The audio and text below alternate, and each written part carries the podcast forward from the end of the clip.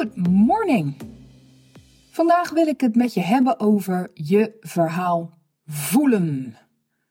Dit thema is weer uh, uitermate vaak voorbijgekomen, omdat dat toch hetgeen is waar mensen mee bij mij komen. En dan zijn er twee varianten.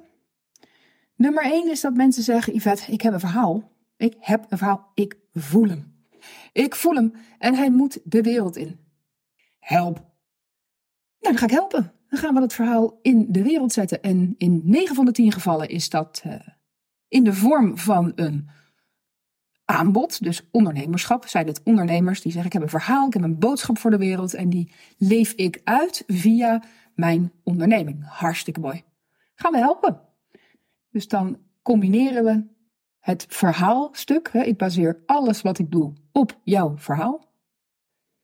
En het ondernemerschap. Dus dan gaan we gewoon je bedrijf neerzetten. Hoe krijg je dat verhaal nou via die onderneming de wereld in? Doen we dat. Super tof. En dat uh, kunnen mensen zijn die nog redelijk aan de start staan van dat hele ondernemersspelletje. Die zeggen, ja, ja, het gaat al, ik heb al wel wat opgezet, maar het is nu wel echt tijd voor een veel groter verhaal dan dit. Waarmee ik niet zeg dat eh, het ultieme doel van ondernemen altijd maar is dat het groter en groter moet. Dat is niet waar het over gaat. Nogmaals, deze aflevering gaat over je verhaal voelen. En het gaat er bij deze mensen die dan bij mij komen ook om dat ze voelen dat het verhaal meer van ze vraagt dan dat er nu uitkomt. En dat gaat dus niet over het moet allemaal groter, gekker enzovoort. Maar het gevoel is groter dan wat ze nu kunnen uitleven in hun onderneming. Ja, en dan moet je er wel wat mee, want anders gaat het knagen van binnen. Hè? Dus, dus dat is één. Mensen komen bij mij die zeggen: Yvette, Yvette, Yvette, ik voel mijn verhaal. Ik voel mijn verhaal en ik wil het de wereld in. En dat ga ik goed aanpakken ook. Ik wil dat veel mensen dat verhaal van mij horen. Laten we dat eens gaan realiseren. Nou, word ik heel blij van. Dan gaan we dat doen. Word ik heel blij. Dat is één. Nou zijn er ook ondernemers. Um, oh, en ik zei net al even, 9 van de 10 keer zijn dat ondernemers. Dat is zo. Um, wat is dan die andere 1 van de 10 keer? Nou, dan is dat via een ander, andere route dan het ondernemerschap. Bijvoorbeeld door middel van een boek. Kan gewoon ook, hè, dat mensen zeggen: ik, heb, ik voel een verhaal en ik moet daar wat mee. Ik heb geen onderneming. Dat is niet de manier waarop ik dat verhaal naar buiten wil brengen. Maar ik wil het in een boek gieten. Of ik wil een show maken. Of ik wil spreken. Ik wil, zoveel mogelijk podia op en met een goede, mooie talk wil ik uh, spreker zijn. En natuurlijk zien we ook heel vaak die combinatie. Hè? Zijn mensen en ondernemer en gaan ze een boek schrijven? Zijn ze en ondernemer en gaan ze een podium op? Dat kan ook. Maar er zijn ook mensen die zonder dat ze ondernemer zijn, toch met die vraag komen. Dat ze zeggen, ik wil uh, daar mijn verhaal via naar buiten brengen. Ook helemaal goed. Dus of mensen voelen hun verhaal en zeggen dat mag echt de wereld in en goed ook. Help, dan doen we dat. Maar dan is er ook een groep, en die vind ik net zo interessant. Die vind ik ook zo leuk. Ik vind alle mensen die bij mij komen zo leuk. En die mensen die komen en die zeggen: Yvette, ik voel mijn verhaal helemaal niet. Volgens mij had ik ooit een verhaal. En, en ja, misschien heb ik vast wel ergens nog een verhaal of zo, maar ik voel hem niet. Ik voel het niet. En dan krijg je een beetje die, die modus van dat je purposelessness. De purposelessness. Wat een woord. Hebben we daar gewoon normaal Nederlands woord voor, vet? Ik weet het niet. Een soort gevoel van dat je geen dieper doel meer hebt. Dat je niet meer weet wat de visie is, waarom je aan het doen bent, wat je aan het doen bent. Dan krijg je een beetje die modus. Of de modus van gewoon heel hard werken om alles maar boven, boven water te houden en al die ballen hoog te houden. Terwijl je ondertussen leeg zit te lopen en denkt, ik voel het niet. Ik voel mijn verhaal niet. Nou, die groep wil ik even opdelen, wederom in tweeën. Want daar zijn vaak één van twee dingen is daar dan aan de hand.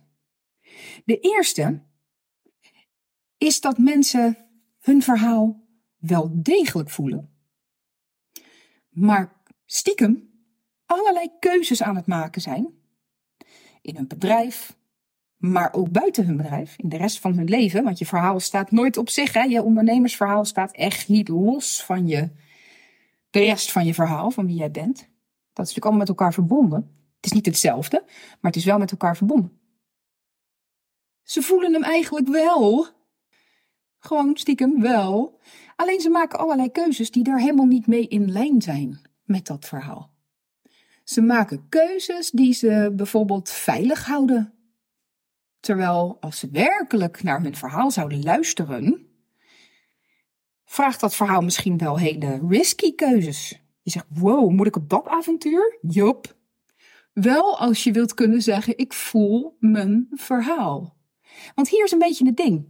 Als je je verhaal eenmaal voelt, en dit is gelijk een soort waarschuwing vooraf. Be careful what you wish for, met dat ik wil mijn verhaal weer voelen. Want als je het eenmaal voelt, dan moet je er ook iets mee. Doe je dat namelijk niet, dan ga je daar direct last van krijgen. Dan ga je leeglopen.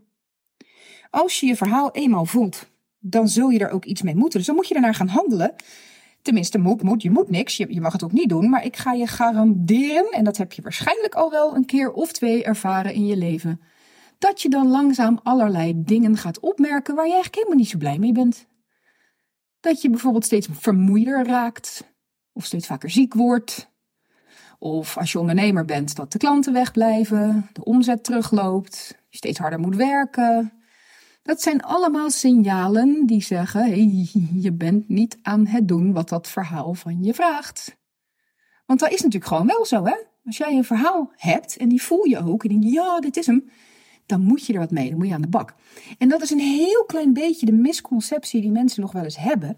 Die denken: als ik mijn verhaal maar voel, hoef ik verder niks te doen, want dan gaat het allemaal automatisch. Nou, niet helemaal. Tenminste, niet als jij niet de keuzes maakt die daarbij horen. Als je die keuzes maakt, ja, dan gaan dingen echt vele malen makkelijker dan je denkt hoor. Alleen het maken van die keus, dat vraagt wel degelijk wat van je. Want dat vraagt een stretch, dat vraagt een vertrekken uit dat wat je kent en onbekend nieuw terrein opstappen, zoals dat hoort met ieder goed verhaal. Of heb jij wel eens een, uh, echt een heel interessante film gezien of een heel interessant boek gelezen, waar alles van begin tot eind hetzelfde bleef? Volgens mij niet, hè? De bedoeling van een goed verhaal is dat er iets mee gebeurt. Er moet een soort reis worden afgelegd en dat begint met keuzes maken. Die heb jij ook te maken. Dus als je die keuzes maakt, ja, dan zul je weer ervaren: hé, hey, daar komt weer flow. Daar komt weer flow. Nu zie ik ook weer wat ik moet doen, wat de goede stappen zouden kunnen zijn. Dan komen er weer allemaal van die leuke, onverwachte plot twists op je pad. Waarvan je denkt, nou, dat het nou zo loopt. Hoe mooi is dat? Dat gaat gebeuren wanneer je je verhaal voelt en dan ook de keuzes maakt die daarbij horen. Ja, daar kom je niet onderuit als je je verhaal voelt en je gelukkig wilt blijven. het grappige is dat um, we weten allemaal wel dat het maken van dat soort keuzes ons veel gelukkiger gaat maken dan het stagnerend blijven zitten in de situatie waarin we geen keuzes maken. En toch is het maken van die keuze gewoon moeilijk. Waarom is dat? Vanwege ons brein. Ja, je kan daar natuurlijk heel diep op graven, hè, in allerlei blokkades. En uh, het ligt aan het trauma en het ligt aan de vorige levens. En daar kan allemaal een kern van waarheid in zitten. Maar als je het even naar de bottom line trekt, waar spelen al die blokkades dan zich dan af? In je brein. Daar gebeurt het, hè? De beslissingen maak je daar. Zelfs als je zegt, nee, maar ik maak een beslissing vanuit mijn hart. Nee, nee, dat is dus niet helemaal waar. Je maakt een beslissing vanuit dat deel van je brein dat in contact staat met je hart. En dat is je limbisch brein. Dus we, ja, we komen er niet echt onderuit. We zijn nou helemaal allemaal mens met zo'n lijf en een brein. Is maar goed ook, anders deden we het niet. En keuzes die we maken komen daadwerkelijk vanuit het brein. En het brein is een elastisch geheel en dat staat vast in de setting die die kent. Wanneer jij keuzes gaat maken om iets anders te doen, dan verander je letterlijk de, ja, hoe jouw brein er van binnen uitziet. Dus de, de, de stretches, de verbindingen, de neuroplasticiteit van je brein, die verander je dan. Nou, dan moet je even, eh, ik, ik zal even een beeld geven. Misschien maakt dat het even net iets minder vaag en wat meer concreet. Hou ik op zich ook wel van. Als je een, um, een elastiek neemt en je houdt die gewoon losjes vast, is er niks aan de hand, hè? Maar als je dat elastiek nou een hele andere vorm wil geven, dan moet je er dus aan trekken. En zodra je eraan trekt, komt er spanning op. Want wat wil een elastiek? Dat wil terug naar die ontspannen basishouding. En dat is exact wat er gebeurt in je brein als je een keus maakt. Die betekent dat je iets anders gaat doen dan dat je tot dan toe gewend was. Dan ga je trekken aan die ontspannen staat van je brein. De ontspannen staat is gewoon een staat waar die aan gewend is. Die ontspant. En als jij eraan gaat trekken, dan wil dat brein initieel net als een elastiek. Dus niets anders dan, yep, terugtrekken, terugveren naar zijn oude ontspannen staat. En dat ga je voelen. En eh, ja, als, als je last hebt van dingen als trauma en blokkades en toestanden, dan trekt dat een hoop harder. Want ja, je kan je voorstellen dat met een open verbinding, daar kan je net wat makkelijker uh, een nieuwe pretzel van vouwen in je brein dan iets waar allerlei knopen en toestanden in zitten. Dus het kan zijn hè, dat je daar even mee aan de slag moet. Maar heel vaak is dat ook helemaal het probleem niet. En maken mensen dat ervan, een soort verhaal weer in hun eigen hoofd, om maar niet te hoeven veranderen. Want dan proberen ze te veranderen en dan zeggen ze, ja, maar het voelt niet goed. Dan zeg nee, natuurlijk voelt het niet goed. Je bent aan je brein aan het trekken. Natuurlijk voelt dat niet goed.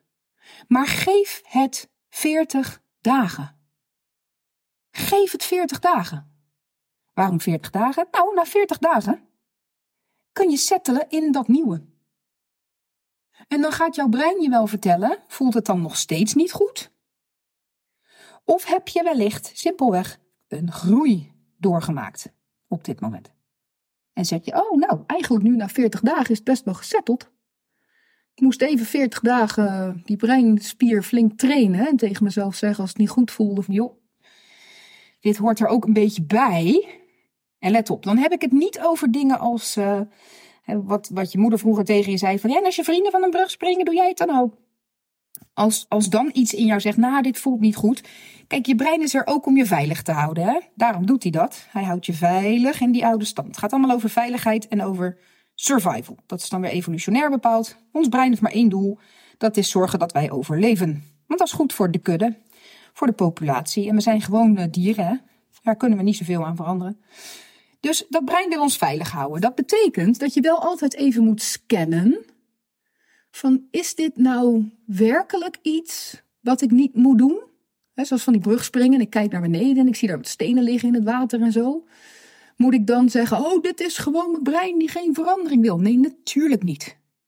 Dan moet je je ook beseffen, ah ja, hey, iets in mij voelt niet goed. Ik heb het ook geverifieerd en gezegd, nou, dit is ook niet verstandig. Laten we het niet doen. Laat dat volstaan. Dus dit is niet een eh, soort heel ongenuanceerd verhaal. Ik wil het vooral even in de context houden van als jij stappen wilt zetten in je ondernemerschap of in je persoonlijke groei en je, en je merkt hè, van dat, ja, ik, ik weet niet wat mijn verhaal is, ik voel het niet. Daar in die context zitten we nog steeds.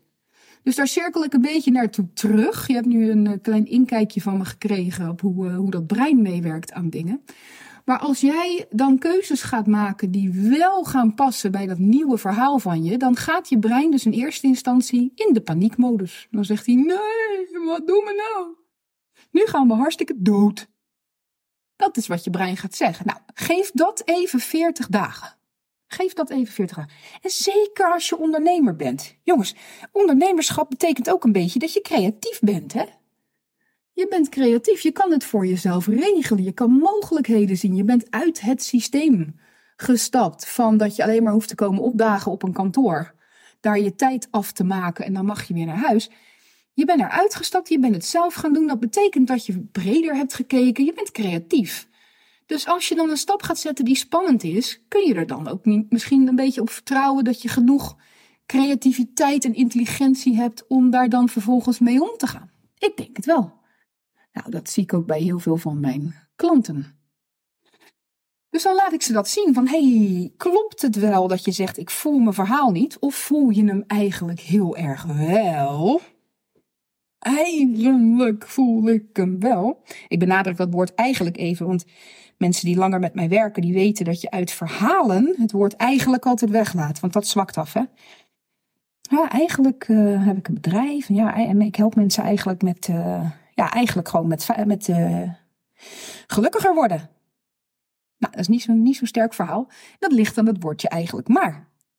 In dit geval geldt die als benadrukking. Eigenlijk voel je je verhaal wel degelijk.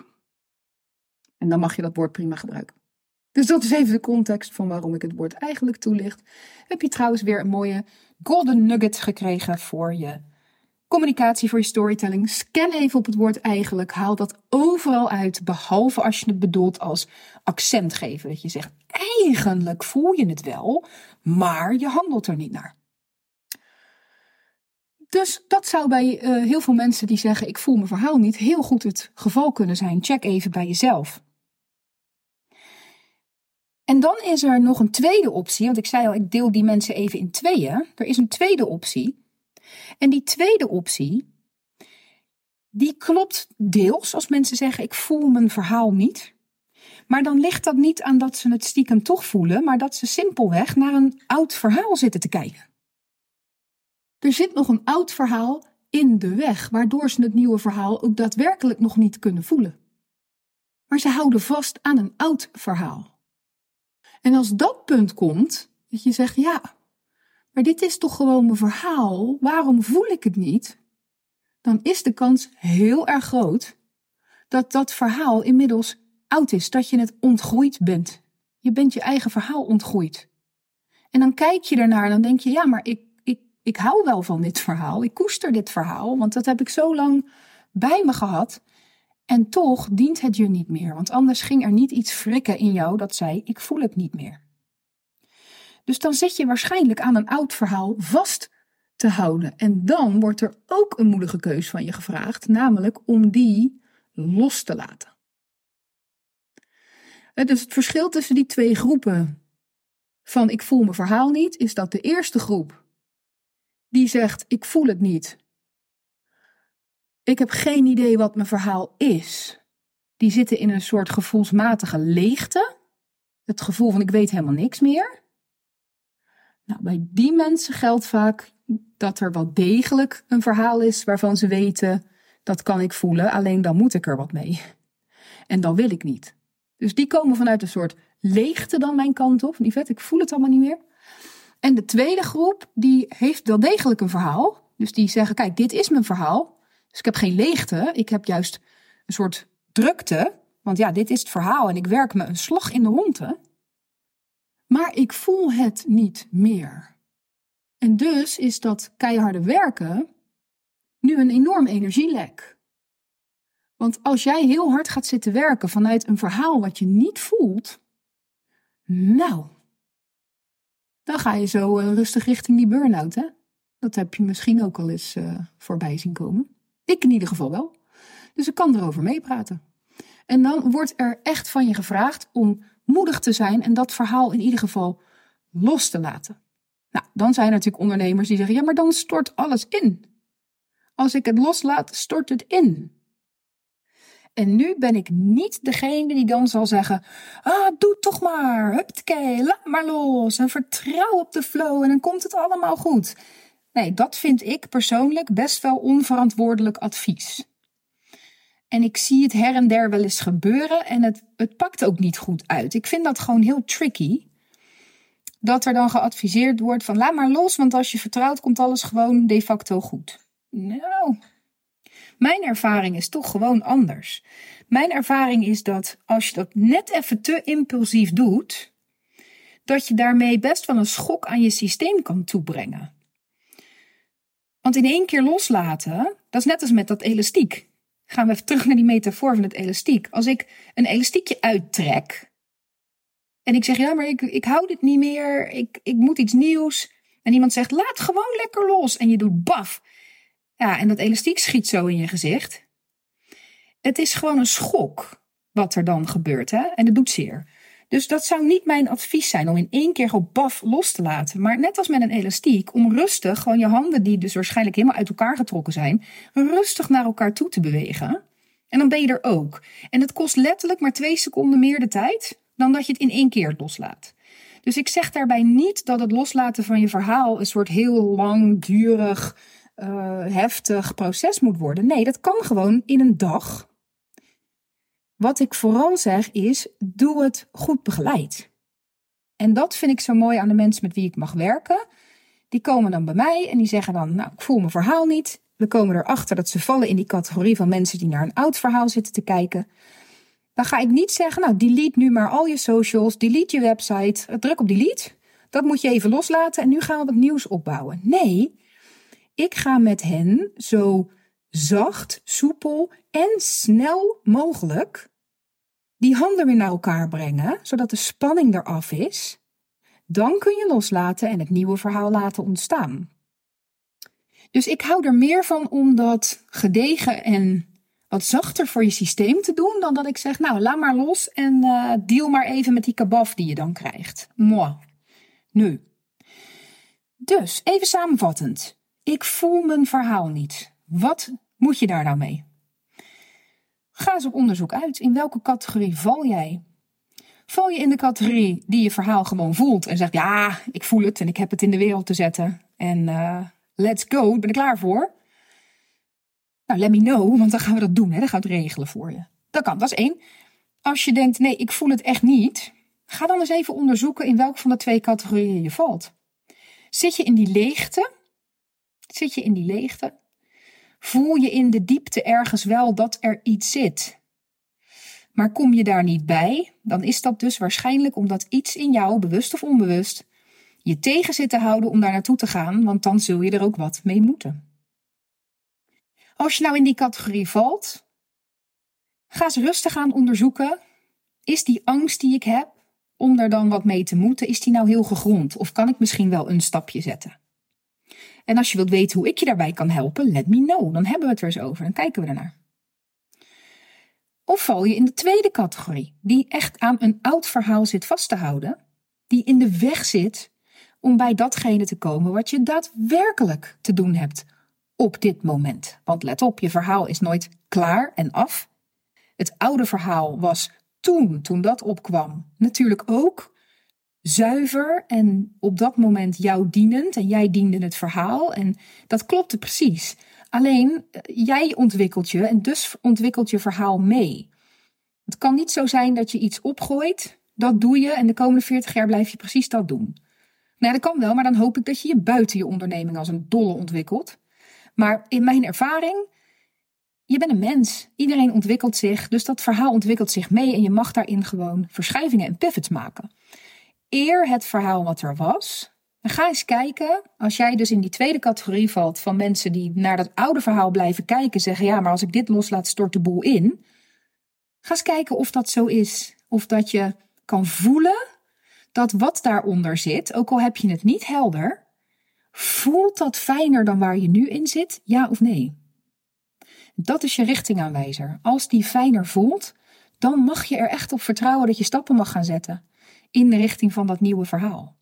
Want dat gevoelstukje, dat diepe voelen, wat voelt fijner, waar ik nu naar zit te kijken, of ja, dat nieuwe wat ik misschien nog niet helder heb, maar ik voel wel stiekem wel dat het er zit.